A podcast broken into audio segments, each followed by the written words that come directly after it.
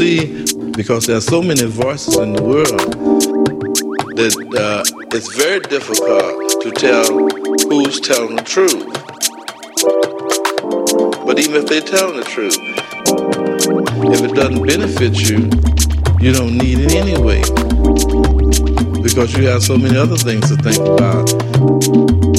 So now, planet is vulnerable to any kind of uh, creature